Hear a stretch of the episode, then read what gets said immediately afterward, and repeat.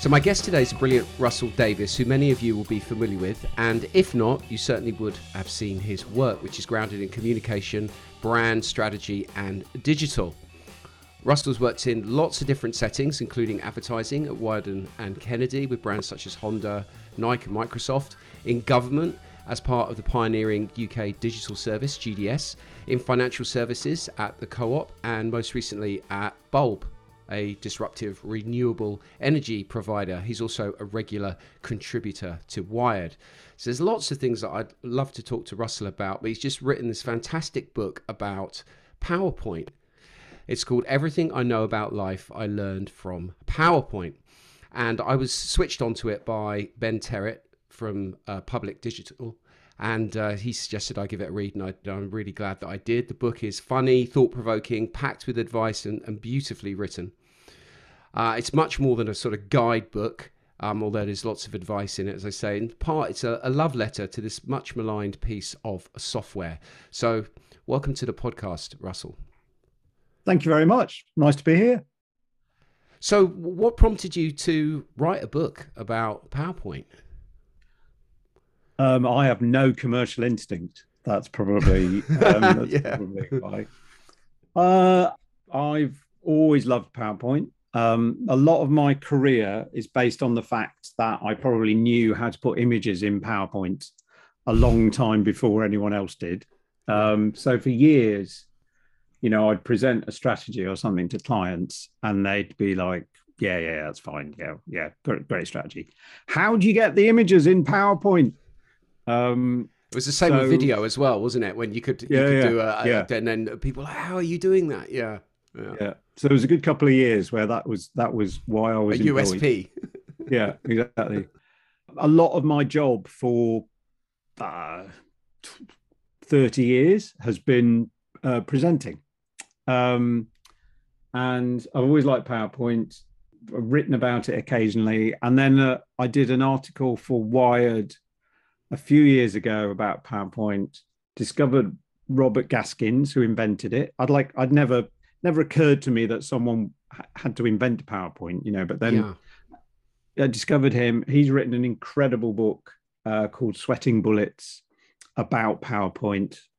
And I wrote this thing, and then I started getting endless requests from journalists who were trying who were writing an article that I discovered that someone writes every couple of months, which which is basically like death by PowerPoint. Um, yeah, don't we all hate PowerPoint? It's a disaster. It should be banned. And I just thought that's that's not true. So and you get a real sense actually of your kind of affection for the software in like in in the in the writing. PowerPoint is so ubiquitous uh, and it's it's just something we all use you know all the time. I, it's hard to imagine what life was like before that. You reference what you would do it, you know, with overhead projectors and acetates, you know, and I guess because technology is moving so fast, it's easy to forget, you know, what life was like pre-smartphone, pre-computer. You know, I didn't even use a computer at university, and I don't consider myself that old, but I was using like Letraline, you know, to well, do diagrams and stuff. You are that old. yeah. Um, yeah, I mean, and again, the interesting, I think one of the interesting things about PowerPoint is it hasn't changed really, and it inherited lots of its affordances and and how it works from 35 millimeter slides, and uh, it hasn't adapted to the, hasn't really adapted very well to the internet age. It hasn't adapted to small screens and smartphones, and but there it still is. You know it's still incredibly powerful and useful and everyone uses it all the time for everything. Um, but yeah and it just rolls on. And microsoft try and make it networked or social or whatever the viral whatever the thing of the day is and they can't really but it doesn't matter. It rolls on. It's everywhere and, and when and when you say powerpoint do you mean specifically PowerPoint or slide software in in general because obviously you know mac users will be probably using keynote we've got you know google slides which is maybe a bit more collaborative so but is it more of a sort of the connoisseurs software for slide I mean, is it particularly well, PowerPoint? Yeah, I haven't actually used PowerPoint probably for a few years. I've probably mo- I, I had a phase of using Keynote and a phase of using Google, but it's the generic. Um, right. And and I think um, again a tribute to sort of Gaskins and invention is nothing else really adds that much. It's all just PowerPoint, really. I mean, yeah. Prezi tried, you know, it's sort of and people try things every now and then, but they, it's really it's like um it's like ketchup. Like you can't improve it. It's just yeah. what it is, you know. um, and and you, you you sort of suggest in or you write a little bit in in the book about a lot of PowerPoint's flexibility in a sense, which has made it so so useful. And we probably don't stop, or I guess non-designers um, probably don't stop to think, well, why is this piece of software the way it is? It could have it could have been different. Talk about other this other thing called more and and these different ways. Yeah, yeah. So you think you you think that's the stem of the root of why it, its its adoption is so is so wide just because it's so malleable? I think I mean uh, there's a bunch of I mean it's now in a sort of positive feedback loop where because everyone's got PowerPoint, everyone gets PowerPoint. You know, so it's you talk to so the book was designed by uh, Stephanie Posavec, who you know is a fantastic designer, who I interviewed for the Wired article originally because she's sort of a friend, uh, and she said you know, whatever she designs in however elaborate and fantastic a, a software suite she uses, the client normally asks her for a PowerPoint version because that's yeah. what they've got. So there's a kind of there's just its ubiquity reinforces its ubiquity yeah. as it There's were. a distribution um, effect, yeah. Yeah. Um, but there's also just um, again, I think the reason it hasn't been improved on is is a, a, lot of the time the people who have theories about how it should be improved are just wrong um, because they there's a there's a school of thought. I mean, there was a phase where there were a bunch of HTML5 um, slide makers. I don't know if you remember that. Like lots have said, we're reinventing um, presentation software and it's all going to be in the browser and it'll be dead easy. And it was basically just templates. It was yeah right. there was a, a philosophy that how you wrote a presentation was to write your argument out in words in a logical and sensible order which is the philosophy embedded in this this product more which was con- sort of born at the same time as at PowerPoint the same time right. Yeah and, and which was an outliner and that is a legitimate way of writing an argument and a presentation. Um, it's just, and it's a it's a way that engineers particularly feel like is the right way to do it. Um, but most people in the world don't feel that. It's just that the people who keep trying to reinvent PowerPoint keep trying to reinvent outliners, basically. Um, Which is like a particular sort of cognitive model almost for how you build yeah. a very logical, almost linear yeah. path through something it's like an argument in code, sort of yeah. written out in words, you know. Right. Um, and what Gaskins realized, um, which, which was that the like the important unit was this was the slide, um, not the bullet point or not the argument. You know what I mean? It's like okay. the slide is the atomic unit of of thought and presentation the other thing that everyone who tries to reinvent PowerPoint tries to do is to try and stop it being ugly. So they try and constrain people's design choices. Right. Um, okay. So that they can't make the font too small or the font too big or that they can't put this in or whatever. And Gaskins was like, no, let the user do whatever they want to do. Which has um, mixed results, let's be honest. If yeah, you... exactly. and sometimes that means it's ugly, but some but it's also um sometimes it's it means it's genius and and like folk like the best folk design and it also it means for a lot of people it's the most creative they ever get to be at work and, it's very democratic it's a, isn't it yeah and it's a design tool that everyone can use and you can pick whatever and you can spend a long time choosing a font and you can as i say in the book you can put your pictures of, of your kids in it and no one minds. It's like that's. And then again, PowerPoint, uh, Microsoft is smart enough to realize that now, because everyone uses it for everything, they put the capabilities in it to do anything.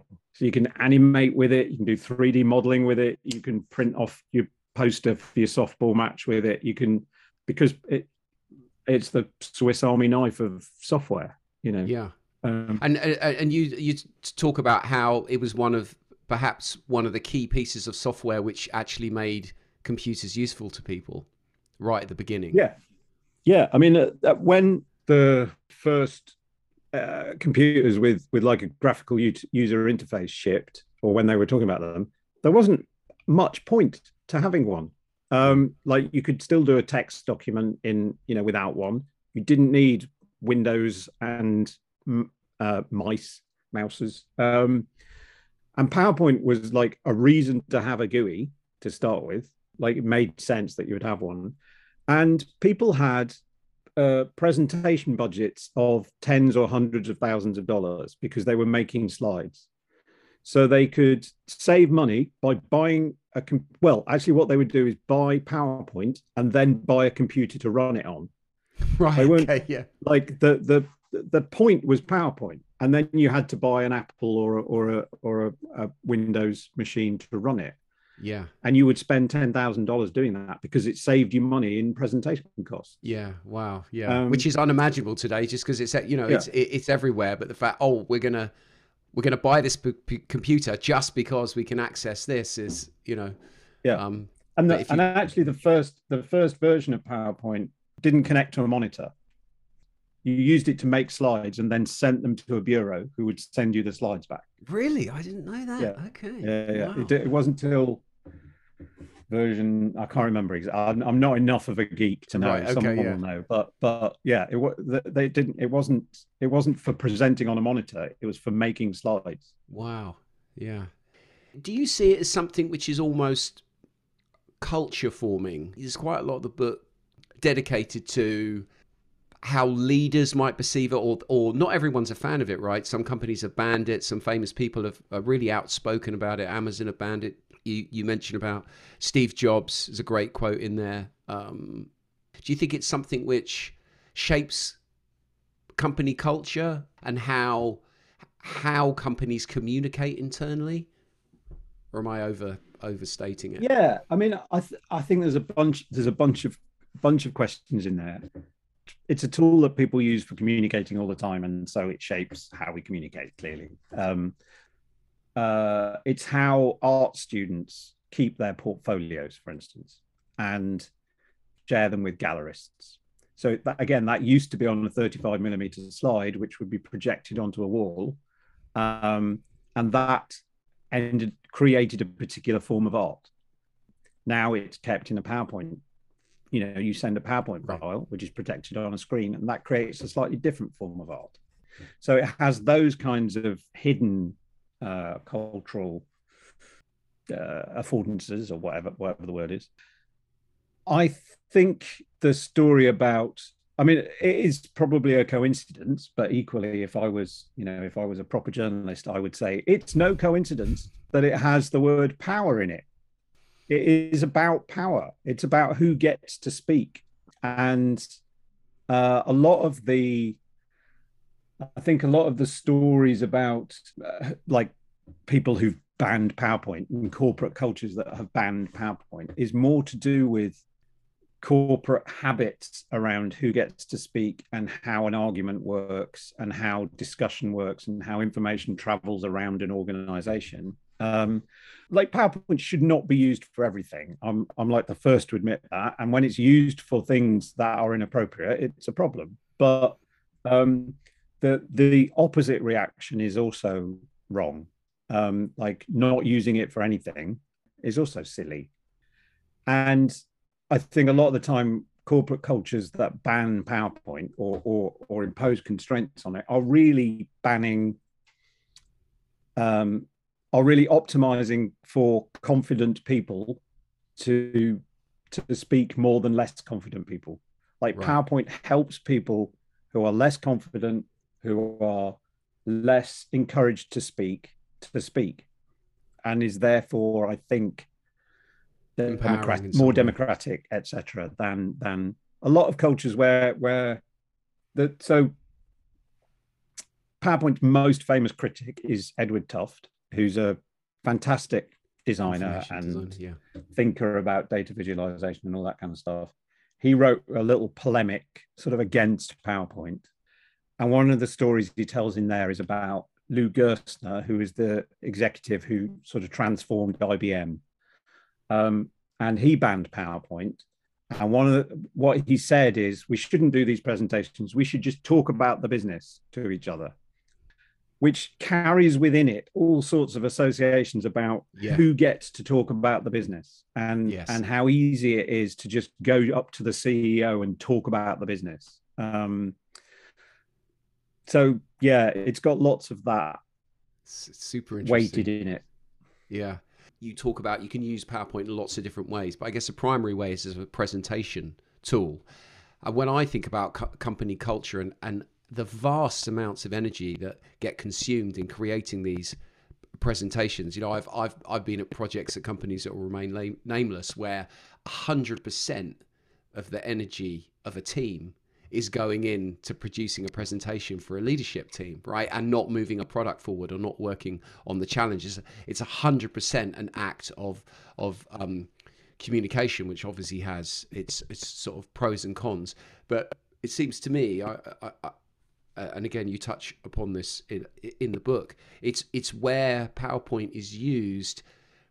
You create a PowerPoint which acts both as a pre-read and also the presentation.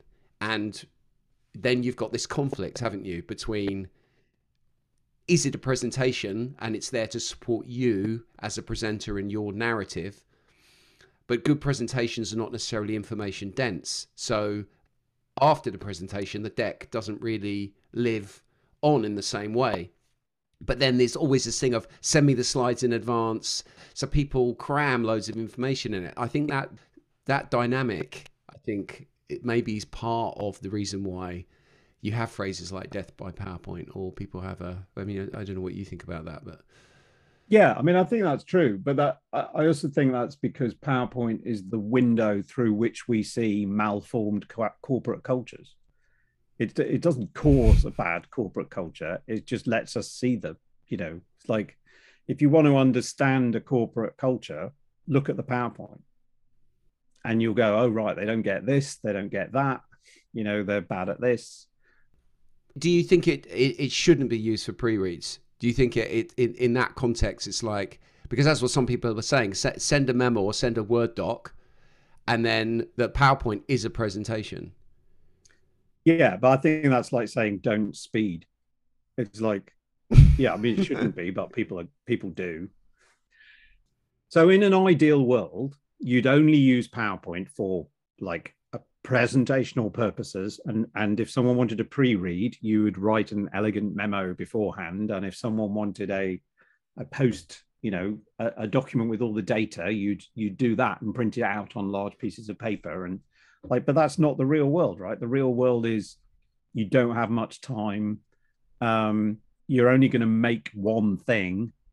So what you end, I mean, and uh, what you end up with is a is a is something that's not a great presentation and not a great document a lot of the yeah. time, basically. Yeah. Um, and if you have a bit more time or a bit more energy or a bit more uh, something, you'll you'll maybe do two things, or you'll you know you'll realize that.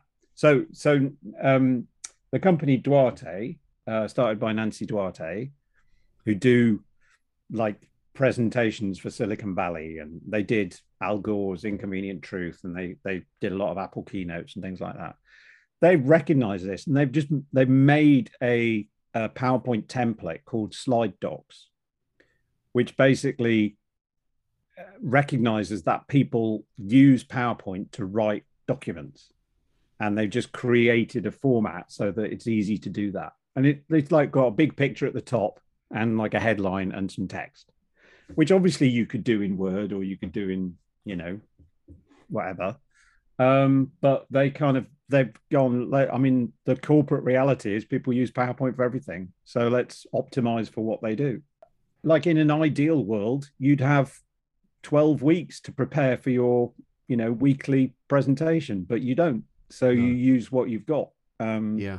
And that is often rubbish, but that's like corporate life, right? It's kind of. But do you, do you um, but do you, do you think, well, do you think part of it is people don't have an awareness actually of how to do effective communication in a, power, a PowerPoint, even if that wasn't there. Let's say they weren't trying to make a PowerPoint presentation that was both a pre-read and a the actual presentation. I'm wondering whether you'd still get presentations which were, as you, uh, the term you use in the book, you know, dad slides, which I'll ask you to define in a minute, whether that would still happen. Yeah, like, I mean, I mean, again, also people don't get trained in how to do good presentations, and and there are lots of different versions of what a good presentation could be like. Um, particularly, as you say, I mean, I was going to quibble with something you said earlier. I suspect most PowerPoint documents aren't presented. I suspect most right. of them are read, for instance. Um, yeah.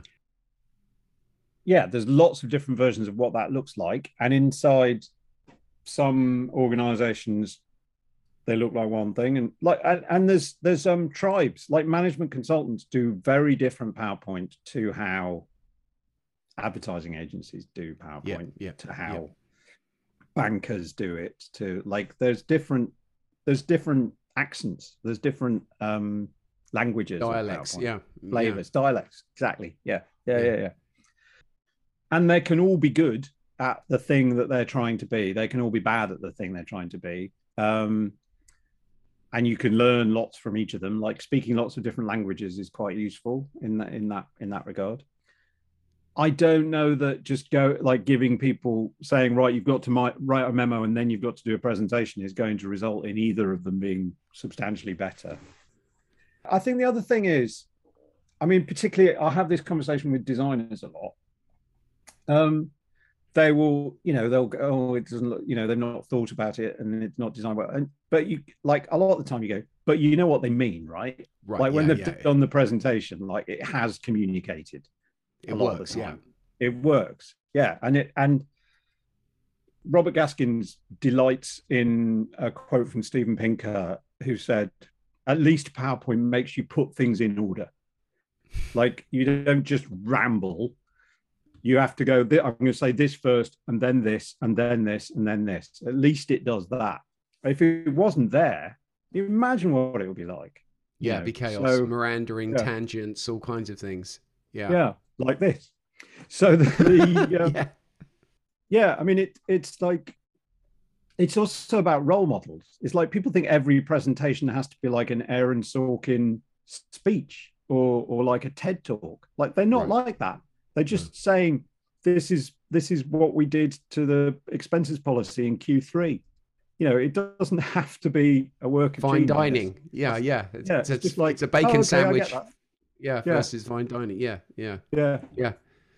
So obviously we've we've had the the pandemic, which is hopefully moving behind us. But one of the impacts of that is obviously more remote working. The whole kind of world of work has been changed. I mean, there's different debates as to where it will end up. Obviously, it's still in a, a, a, state of a state of flux. But we have all been presenting virtually, uh, a, you know, a lot more, which is a different experience to standing up on stage at a conference where you might use PowerPoint or in a in a in a meeting and so on and so forth. Have you found presenting in a virtual environment, a virtual way, has sort of changed? how you use PowerPoint or the presentations um, themselves. I, I, can give you a quick example myself. I, I presented a virtual conference on Wednesday and I was thinking about well whether my slides are actually too simple because once you share your screen, you've only got a little preview of yourself of, of yourself, mm-hmm. and whether whether actually it almost puts a greater em- emphasis on holding people's attention through your your voice uh, as opposed to your body language and, and, moving around and the combination that you get in the real world of the slides mm. plus mm. you plus so uh, has do you think you need a different approach or is it sparked any new things that you're thinking about when you're presenting virtually yeah i haven't done loads of it i have to say Um, and You've been lucky then. Um, say again. You've been lucky then. yeah, I haven't done loads. I don't think I've done it very well. Partly because I stopped being on the professional presenter circuit a few years ago. Like people who were on that circuit and have adjusted to Zoom are now doing like three a day, and they've Yeah. and they've got really good at it, you know, and they know what they're doing and they've got all the tricks and all that. I, I I've seen some of those, but I haven't I haven't worked that out. Uh, the, the the few I've done, one explicitly said this, and one in it, it's basically they just just send us a film. They're just like just film yourself doing it and send it to us because it's way harder to actually do it live. And then you realize I'm just sending them a really boring film. Like it's just like a really slow cartoon. Um, yeah. with quite a dull voiceover, you know, and you realize how with the presentation, there's so it's a bit like sport. It's like it's different if it's live. Sure. And part of the fact that there's someone live there in the room, there's some intangible thing that makes it like different than just me sending you a video of me telling you about Q3. You know, it there, there's something different about that. So I I I've the one thing I've done where I've I've done that kind of thing, and they basically said send me a 40 minute film, um, and then we'll do a, like a live Q and A, which I think is a great format. But I think that it really raises the bar on like what or should really raise the bar on what you do in that 40 minutes, and you're going to require hundreds of thousands of dollars to to like make it good. Because Yeah. I suddenly started going. So for that, I realized I'll just film myself doing the presentation three or four times and cut the good bits together. You're right. Um, and used a lot more video and a lot more animation, a lot more music and stuff because you can. And and it turns into like It's like I- TV show. genre- Yeah, I mean, or or or a bet or a good YouTube 20 minute video. Like there's um there's a musician called Adam Neely who has a YouTube channel um where he does music theory and all that kind of stuff. And he makes these like 10, 15, 20 minute videos, which obviously have got a lot of work in them. And all Yeah. of a sudden you're competing with that. And that's that's a different, it's a different genre. It's really interesting. And actually, I'm not sure presentation software will help with that. You're you're Yeah, making it's something, else now. Mm, yes, you're making something else. I think that's that's very true. The second half of the, the book's very much about advice uh, and and ideas or things which you hold um, are true or that you value in terms of particularly sort of language and typography, and then Mm. more later on about the act of pre- uh, presenting um, itself. There's this double page spread of the 47 l- laws of, of PowerPoint, which I presume is a play on the 47 laws of power. Is it 47? Is it 48? Is it? I, I don't Can't know. remember. I can't, but I, I was instantly reminded of that know. horror- I read the horrible book. book. Yeah, horrible yeah. book, by the way. But I thought, oh, that was quite a nice, uh, nice uh, play on that. I mean, that was pun, entirely pun based writing, but yeah. Yeah, great. Um, but uh, what what do you if you were to say your your top three things to focus on in terms of making a good a good PowerPoint presentation? Make it big, keep it short, have a point. There you go. Boom. Um, and you talk you talk a lot about put doing things in threes as well. yeah, halfway through the book, it I was getting really theoretical and you know dense and like on the one hand this and on the other hand that and blah blah blah. And and I was I'm like I really I'm not writing the book for people who are really good at presenting. Um, I thought like what could be useful is for people who like are worried about it, which is a lot of people. Um, so what I wanted to do was not do like these are iron design laws that you must follow. I, Right, I wanted yeah. to do uh, if you follow these rules, you can't go wrong. You know, you can't go far wrong. It will be fine. Basically, I was helping. I wanted to get to a stage where people were doing presentations that were fine.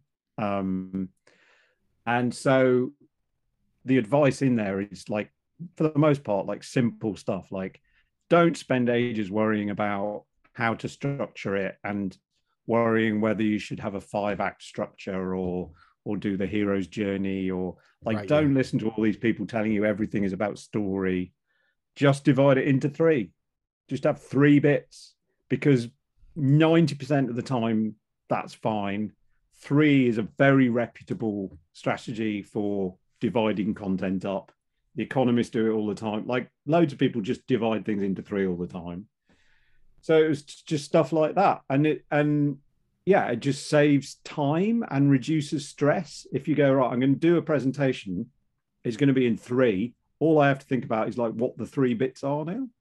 Yeah. Um, it's a lot easier than how do I get, you know, blah, blah, blah. so there's that kind of thing. And then a lot of the design and content things are just like make it big enough that people can read it. Don't have too many words. If you're going to have a visual, like make sure, I mean, make sure it's of something. You know, yeah, it's like yeah. One yeah. of the things in there is is illustrate, don't decorate. And again, this is where I am overly dogmatic in the book versus I think real real life. Well, well, where I, I try and have my cake and eat it too in the in the book. I think there's a style of presentation that one should broadly do at work, which is like make it big enough to read, tell people what they need to know, um, if if you're going to talk about a piece of software, show the software. If you're going to talk yeah. about a thing, show the thing. But yeah. don't you know when you're talking about money, you don't need clip art of some money. Like people no. know what money looks like. I think that's all true. Equally, when you're doing PowerPoint for a laugh with your mates, um, like the PowerPoint parties and stuff you see on TikTok, use all the transitions in the world if you want yeah, to. Yeah. It's like it's fun you know yeah. do that stuff it's fun the problem is when they sort of when those lines get blurred a bit. Yeah. Um and when people think the definition of a good presentation at work is one with lots of transitions in for instance you know. This desire to take a bit of the anxiety away from uh, presenting i mean is that have have you always found presenting comes natural to you? I mean, you've spent you know all of your career, as you said at the start, about around communicating, and is that something that always came came to you easily, or do you do you were you motivated to do that because you see the anxiety that other people go through in in in putting these things together? Um, a bit of both. I mean, I, I you know I am very old, so I've um I de- for the first five years of presenting, I was very anxious, probably, but that was 20 years ago. So, you know, I've got used to it. I'm better at it. I also discovered that um, I've also learned techniques that make it less stressful for me. So I always start the same way, for instance. Almost every yeah. presentation I mm. do on a stage, you know, in that kind of setting, I start exactly the same way. Yeah. So I know what I'm going to do. So that's sort of easy. And I've also invented an ending that I can put on almost every presentation because I'm quite bad at endings. So I know exactly what that's going to be. And those are the two really stressful bits for me. So those are fine.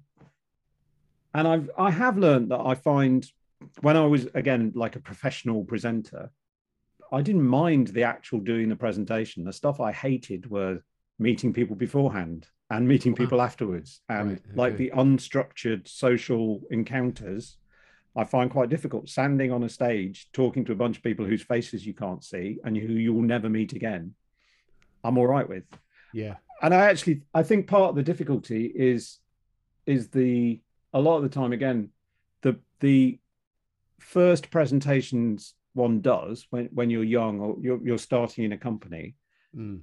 like presenting to five or 10 or 20 of your colleagues is the hardest presentation you'll ever do. Mm. Um, and that's the thing that's actually most people start with. It that's really quite intimidating. And um, that's why that's why a lot of the book is the way it is. And it's also why I think a good corporate culture really helps because you see in some inside some businesses, sort of everyone's willing you to fail and inside other businesses everyone's on your side and yeah. that makes a real difference about massive the, how communicative that organization is, which Yeah. which make, helps make it successful. I suspect. Yeah. Well, as you were say, saying, if if that that is, you know, who gets to speak and all the judgments uh, are, around, around that, or the the competition which uh, happens in companies, or um, what it takes to, in quotes, succeed. I guess you have those dynamics which can sometimes be, uh, un, you know, unhealthy. I've present, been presenting for a, a long time, and I found there were loads of great things uh, in the book that I found uh, are really helpful, and things are like things I'd forgotten or just things I hadn't I hadn't thought about before. I found it a bit of a kind of reset, particularly on the the, the language side of it, and really trying to be brutal, um, brutal in the sense of, of, of short, not uh, Yeah, yeah. not in the Yeah, other in the other in the other sense. Yeah, you obviously write a, a lot. What, what, what was your process for for writing? the book? Is is it something which was it sort of painful? Is it are you someone who just can just get up in the morning and and knock out 2000 words? Uh, basically, I started the week the pandemic started, um, and so I th- this book, the idea of this has been floating around as for, for, for quite a long time, and uh, quite a lot of publishers have sort of said, "Oh, that sounds interesting." Um, you know, write a XT thousand word treatment, and we'll consider it. And and I'm like, oh, I'm not going to do that. And then a publisher, in, in fact, someone who'd worked with Steph beforehand, saw that I'd written the Wired thing and approached me and said, if you do this book for us, we'll do you can do it with Steph, which is what sold me on the idea. But Oh, mostly right. Because I assumed she'd do 90% of the work, you know. So um, in my head, the process would be I'd write some stuff, we'd go and have coffee together, and it would be a very integrated design and text sort of book. And you could imagine lots of clever things that you could do in that way because we we were never able to meet um, for the entire process of the book. And again, also that my starting assumption was was it would be much more um, here are some slides. They're here are like famous slides, and and like writing about them. Sort of and there's a bit of that in them. there there's Yeah, a bit there- of that there in is a bit, some, but- some really funny examples so yeah, Yeah. Well, thank you. But originally, I mean, the original working title was 99 slides. That was the idea. You know, Alright, it's okay, like yeah. sort of 99 slides that made the modern world kind of idea. yeah. But uh, we couldn't get the rights, um, which again is is like it would have cost money, and we were denied permission and all that kind of stuff. And it's one of the things that made me realize that that presentations are better than books because that's not it's it's never an issue with doing a presentation. you know. Right, I mean, okay. it should be maybe, but it never is. So there was quite a lot of false starts, and then the title of everything I know about life I learned from PowerPoint came up, and because of that title, I had to write some stuff about my life, um, which was really painful. So a third of it is so it's basically now a third of that. There's a third of the original idea of the book, um, and then there's a third of tips and tricks about PowerPoint. During the writing process, I was like, actually, since I'm now writing this book and I have to finish it, how would I make it useful to people? Um, Right. So that's what th- that bit came from. And the actual writing is I can sit down and write um, 500 words relatively easily. I mean, again, it's it's like it's not a proper. It's lots of fragments. So it's just you know I wrote a lot of bits and then worked out how to stick them together in a way. You, that- you can't tell they're stuck together russell you can't you, you can't tell it's be, it's beautifully written it really is Thank you, thank you very much. If that's Um, how you did it if it if it is a kind of quasi montage it, it doesn't it doesn't come across as But it, one at all it- it's also quite like how I do presentations. It's like I very seldom get like have the idea of right, this is the story I want to tell. It's someone, you know, it's like I'll get a brief for a presentation, then I'll think of a bunch of loose related things to do with that, kind of attach words to images, move things, jiggle things round until it gets to a satisfactory sort of collage. And it's it's basically the same the same process. really. Right. And it's in Yeah. three bits, you know. three it's not- bits or yeah where, where can people get the book I think you make a reference to this on your website. You can probably get it on Kindle. If you're going to get it, definitely get the physical copy because it's it's a really nice. It's quite surprising in a way. It's not when it arrived. I was like, oh, it's it's. I don't know what I was expecting, but it's quite small, compact in a way. But um, it it is it's a nice object as well. I can't imagine Yes. having this book on a Kindle. No, and in fact, you can't get it on Kindle. Um, Oh, good, good. yeah, originally, the, it was published on Kindle to start with, but it was so awful. Um, yeah, I can that we imagine. that we stopped it. Um, Right. So yeah, you can only get a physical one. You can buy it from Amazon or all good digital bookshops. You can buy, also buy it from russelldavies.com. There's like about three left, I think. And you can buy it in like some actual bookshops, I think. Yeah. Um, but it's normally hidden, you know, in the it's it's normal it, it seems to end up in like the in the software bit bit, you know, like the dummy's guide to Excel. kind of Okay. bit, All right. Which Where, where should it be? Where, where should it be book. there? Where should it be? No. Uh, well, it feels more like it should be in the fun books about design sort of area. Okay. Right. Yeah. In, I don't know. more in, I don't more know. design. I mean, it's one of my problems as a as a as a writer. I've written two books. No one knows where to shelve either of them. See, the other one was on like- uh, cafes, was it? Or Yeah. Um, Yeah, yeah. which people didn't know whether to put in food, travel, humor, you know, where to put it. And th- this one, they don't know whether to put it in software, design, management, business, communication. So they, yeah, they they just put it in where, wherever it's it's Where they have space. Yeah, yeah, Yeah. yeah. Well, Yeah. I think it's always healthy when things sort of, you know, are, are, are kind of don't fit exactly in a box. I think that's always, uh, you know, a, a good sign. And, and what and what are you what are you currently thinking about or um, working on? What what's interesting? that's a good question. I I am I'm definitely in um having done the book. If I was a field, I'd be in the fallow period. I would Right. say at this point, Okay, where yeah, yeah. where there's not much happening in my head. Um, the thing I'm thinking about, I mean, to be honest, is is a bit like we were talking about with with the future of presentations and content and people like Adam Neely and stuff like that. Is like because I do think the presentation is quite an interesting um, format and and a 20th century invention, which is probably going to get reinvented in the 21st century, and the 10 minute YouTube presenter driven video um, is quite an interesting format. And and I I'm I don't really know. And I also I've fallen in love with TikTok. Um, oh right, okay. and and it's such an inventive place to to share ideas like the way people share ideas on on tiktok i mean other things as well but like the way people communicate with tiktok i i i'm i would if you know the amount of time it takes to write a book um i think if that time was devoted to exploring how to communicate on small horizontal screen or vertical screens or I, you know I, I i'm sort of trying to work out what i think about that but i don't i don't really have an answer and i hate seeing myself on video. So um Maybe Yeah, an trying to work avatar that is the uh, the Yeah, yeah, answer because yeah, it'll it'll, yeah. it'll we'll all be in the metaverse soon, I guess. oh yes good yeah that'll be better yeah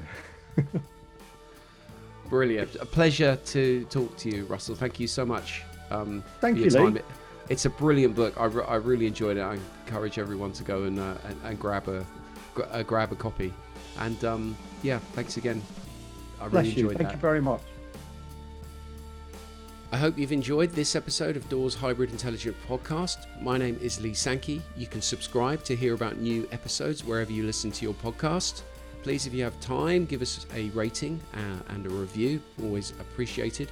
You can get in touch with your comments and suggestions via our email address contact at doorglobal.com.